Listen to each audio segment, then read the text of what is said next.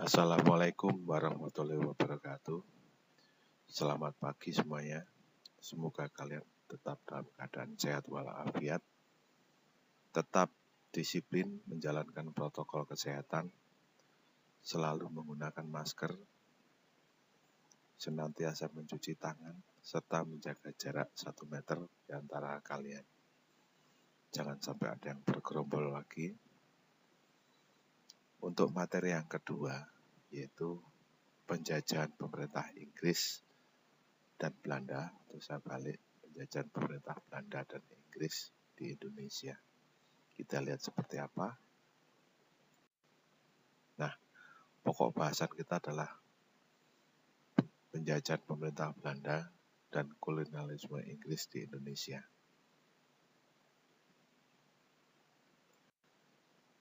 sambil membuka bukunya ya. Penjajahan pemerintah Belanda mengawalinya begini.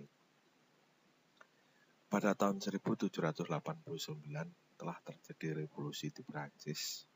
Ini mungkin dikaitkan dengan sejarah peminatan. Karena di sanalah yang nanti berdampak kepada Indonesia atau kebijakan Belanda di Indonesia. Revolusi Prancis ini adalah tumbangnya pemerintahan yang absolut digantikan dengan sistem pemerintahan yang demokratis. Ini adalah hal yang tidak mudah karena masyarakat Eropa saat itu masih menjalankan sistem pemerintahan kerajaan. Berkembangnya revolusi Prancis dengan semboyan liberté atau kebebasan, fraternité atau persaudaraan, dan egality atau persamaan, ini juga menyebar ke, ke negeri Belanda Sementara itu, tanggal 31 Desember 1799 atau 10 tahun setelah Revolusi Perancis, VOC bangkrut dan satu hari kemudian, yaitu 1 Januari 1800, wilayah Nusantara yang dulu di bawah kekuasaan VOC sekarang diambil alih oleh pemerintah India Belanda atau pemerintah kerajaan Belanda di Indonesia. Pengaruh Prancis yang menyebar ke Belanda, maka dibentuklah Republik Batav. Ketika Prancis berhasil menyerbu, mengalahkan Belanda, di sana didirikan pemerintahan baru yang berbentuk republik yang dipimpin oleh Louis Napoleon Bonaparte, adik kandung dari eh, tokoh Prancis yang terkenal yaitu Napoleon Bonaparte.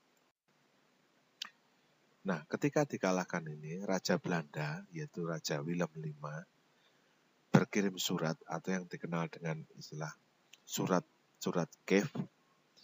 Isinya memerintahkan agar seluruh daerah jajahan Belanda itu diserahkan kepada Inggris, bukan kepada Prancis. Inilah yang mengawali perlawanan peperangan panjang antara Prancis melawan Inggris. Pemerintah Batak juga mengambil alih seluruh daerah bekas kekuasaan VOC di Kepulauan Nusantara. Sehingga kebijakan Perancis saat itu adalah untuk memerangi Inggris. Artinya sebetulnya Belanda sebagai negara yang kalah melawan Perancis itu terus mengembangkan kekuasaan yang berbau Perancis sehingga harus memerangi Inggris. Nah ini tokohnya. Akhirnya pemerintah Belanda mengangkatlah seorang gubernur jenderal pertama yaitu Herman Willem Dendres yang berkuasa di Indonesia kurang lebih tahun 1808 sampai dengan 1811. Tugas utamanya adalah mempertahankan Pulau Jawa agar tidak dikuasai Inggris. Dalam hal ini, Dendres membangun benteng-benteng pertahanan, membangun pangkalan laut di Anyer dan Ujung Kulon. Tapi nampaknya ini gagal yang akhirnya Dendres membangun pelabuhan termasuk di Tanjung Perak, Surabaya. Membentuk tentara dari orang-orang pribumi atau sering disebut dengan marsuse karena tidak mungkin Dendres harus mengajak orang-orang Belanda yang ada di negeri Belanda itu ke wilayah Indonesia. Akhirnya dia membentuk tentara yang pasukannya terdiri dari orang-orang pribumi. Kelak ini sering disebut dengan Belanda hitam atau Londo Blangkon istilahnya. Dendels juga mendirikan rumah sakit tentara, mendirikan pabrik senjata dan mesiu. Coba kita lihat di daerah Sukun, Malang. Di situ ada rumah sakit RST, Supraun. Barangkali itu juga salah satu yang dibangun oleh Denres. Mendirikan pabrik senjata dan mesiu ini dilakukan di Gresik. Serta membangun jalan atau pos-pos pertahanan dari Anyer hingga Panarukan sepanjang 11.000 km. Ini tentu saja melibatkan masyarakat pribumi yang harus bekerja tanpa diupah atau sering disebut dengan kerja rodi yang mengakibatkan rakyat menjadi semakin sengsara. Di bidang politik dan tata pemerintahan, Dendres tidak menghormati adat dan tata cara baik di Kasunanan, Surakarta, maupun di Kesultanan Yogyakarta, sehingga terjadi perseteruan antara Dendres melawan Kesultanan Yogyakarta. Contohnya saja, wakil Belanda yang ada di kesultanan maupun kasunanan itu hendaknya tidak boleh dipayungi payung yang beraksesoris emas. Duduknya harus lebih rendah dari tempat duduk sultan. Nah, ternyata ini dilanggar. Di Surakarta terpaksa harus mengiyakan apa yang dilakukan Dendes. Sementara di Yogyakarta ini ditolak. Ini yang mengakibatkan munculnya perlawanan yang datangnya dari kerajaan atau Kesultanan Yogyakarta. Kemudian Dendes juga mempengaruhi Mangkunegoro II, yaitu ini adalah akibat dari perjanjian Salatiga yang mana di Kasunanan Surakarta itu juga dipecah menjadi dua yaitu Kasunanan dan Mangkunegaran. Mangkunegoro II untuk membentuk pasukan atau disebut dengan Legiun Mangkunegoro yang jumlahnya kurang lebih 1150 orang prajurit yang setiap saat siap untuk membantu Dendles. Dendles semakin berani melakukan campur tangan di urusan kasunanan dan kesultanan membatasi secara ketat kekuasaan raja-raja di Nusantara. Berikutnya membagi Pulau Jawa menjadi 23 karisidenan. Jadi istilah karisidenan ini dulu memang pernah terkenal di Indonesia, dipimpin oleh seorang residen. Jadi yang atas itu gubernur jenderal, Dendres sendiri, kemudian dalam menjalankan pemerintahan dibantu oleh 23 residen.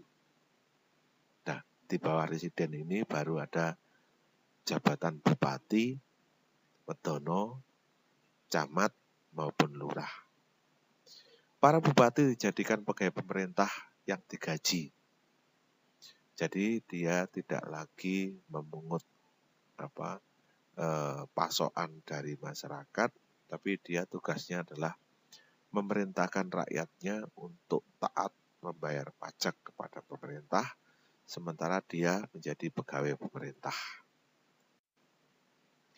Di, di bidang peradilan, Dendes membagi peradilan menjadi tiga, yaitu peradilan untuk orang Eropa. Jadi kalau ada orang Eropa yang melakukan kesalahan, ini peradilannya khusus, yaitu peradilan bagi orang-orang Eropa. Begitu juga orang Timur Asing Timur asing ini yang dimaksud adalah bangsa Cina, India, Arab, dan Pakistan. Biasanya menjabat sebutan Timur asing. Yang ketiga yaitu peradilan untuk pribumi yang mengedepankan adat istiadat sebelum dilakukan peradilan. Selain itu, Denles juga melakukan pemberantasan korupsi tanpa pandang bulu. Walaupun nanti prakteknya justru mengalami kegagalan. Di bidang ekonomi, Dendes memaksa berbagai perjanjian dengan Surakarta dan Yogyakarta untuk menggabungkan wilayah kolonial.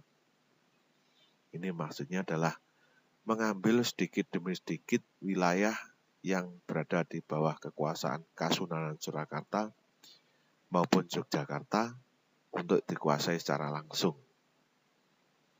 Pemungutan pajak dan penjualan tanah kepada swasta.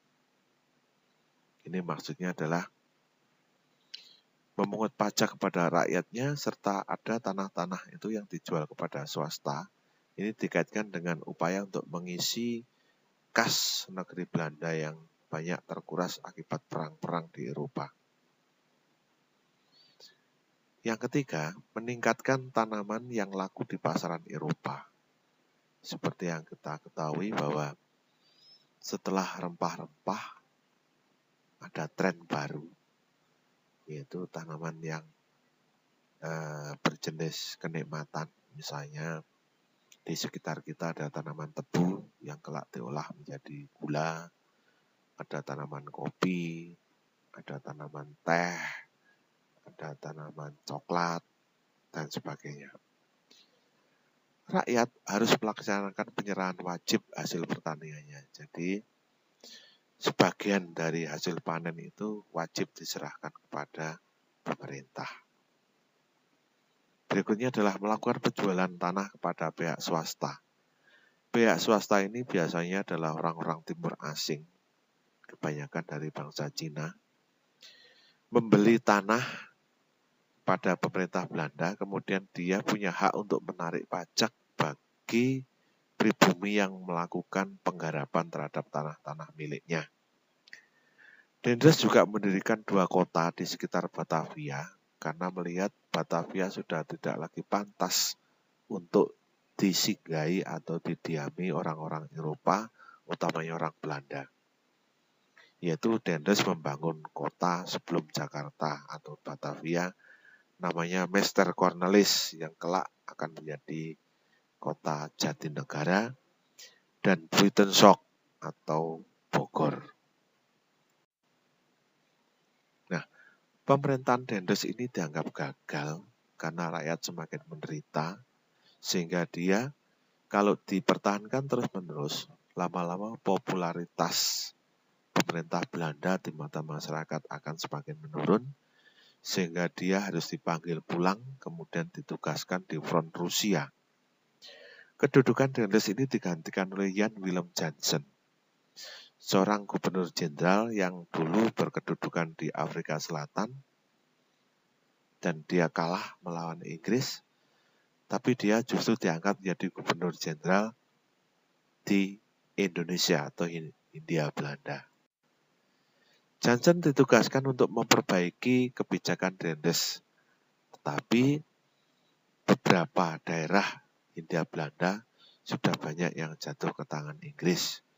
Bahkan raja-raja yang tidak suka dengan kebijakan Drendes, secara diam-diam dia menjalin hubungan dengan Raffles.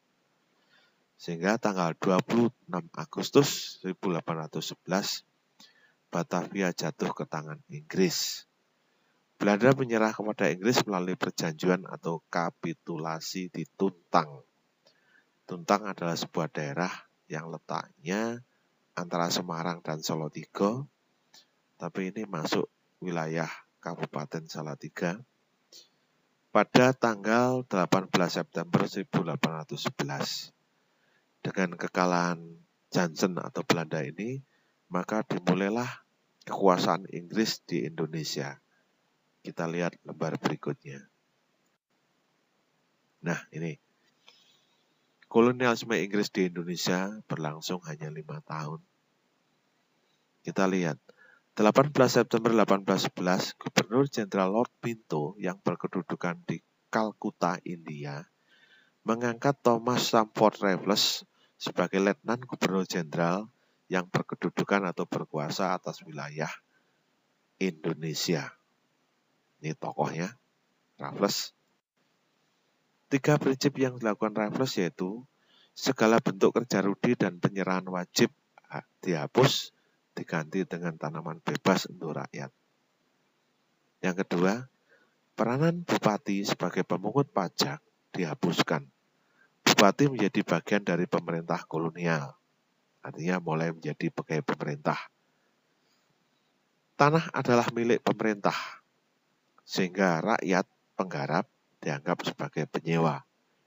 Inilah dasar-dasar dari kolonialisme, bahwa raja dulu ketika berkuasa atas sebuah wilayah memiliki tanah yang sangat luas. Ketika raja dikalahkan oleh Inggris atau Belanda, maka tanah itu berubah menjadi tanah kolonial sehingga petaninya dianggap sebagai penyewa, maka setiap panen sebagian harus disetor kepada pemerintah. Inilah awal munculnya pajak. Kebijakan Raffles di bidang pemerintahan, kita lihat Jawa dibagi menjadi 16 karisidenan. Kalau pada masa Dendes dibagi menjadi 32 karisidenan, sekarang menjadi menciut 16 karisidenan. Kerjasama dengan pangeran dan raja yang membenci Belanda dalam melawan Belanda.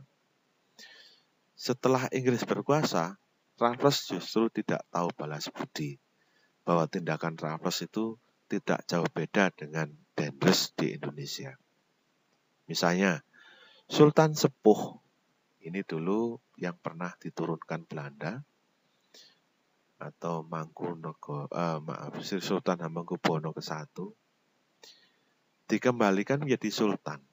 Jadi gini, pada masa Dendles, campur tangan Belanda di Kesultanan Yogyakarta yaitu Sultan Sepuh diturunkan kemudian diganti anaknya yang bergelar Sri Sultan Hamengkubuwono II.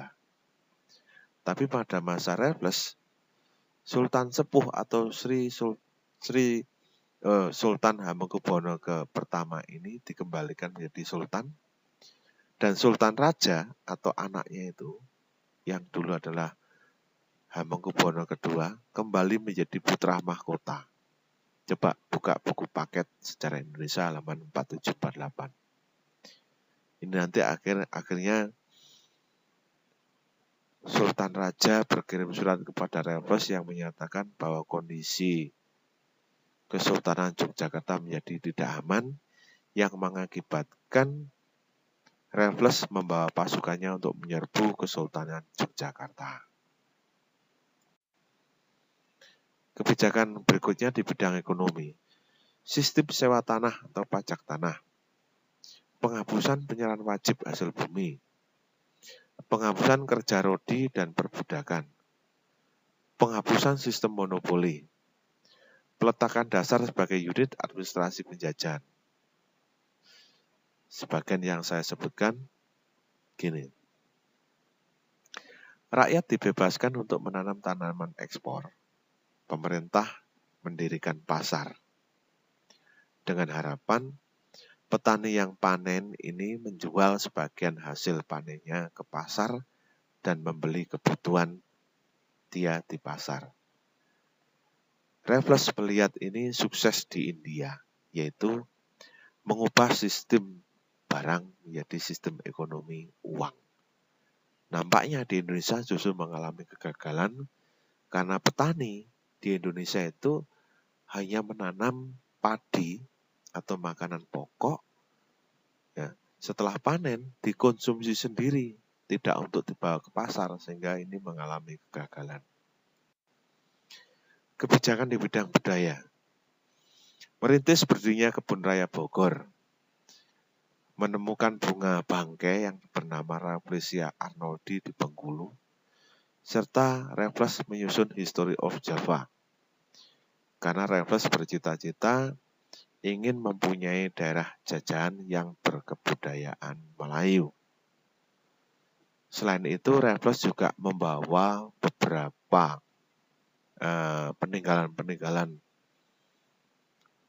pada masa sejarah kerajaan di Indonesia untuk tiba pulang kenyataannya ditinggalkan di Kalkuta.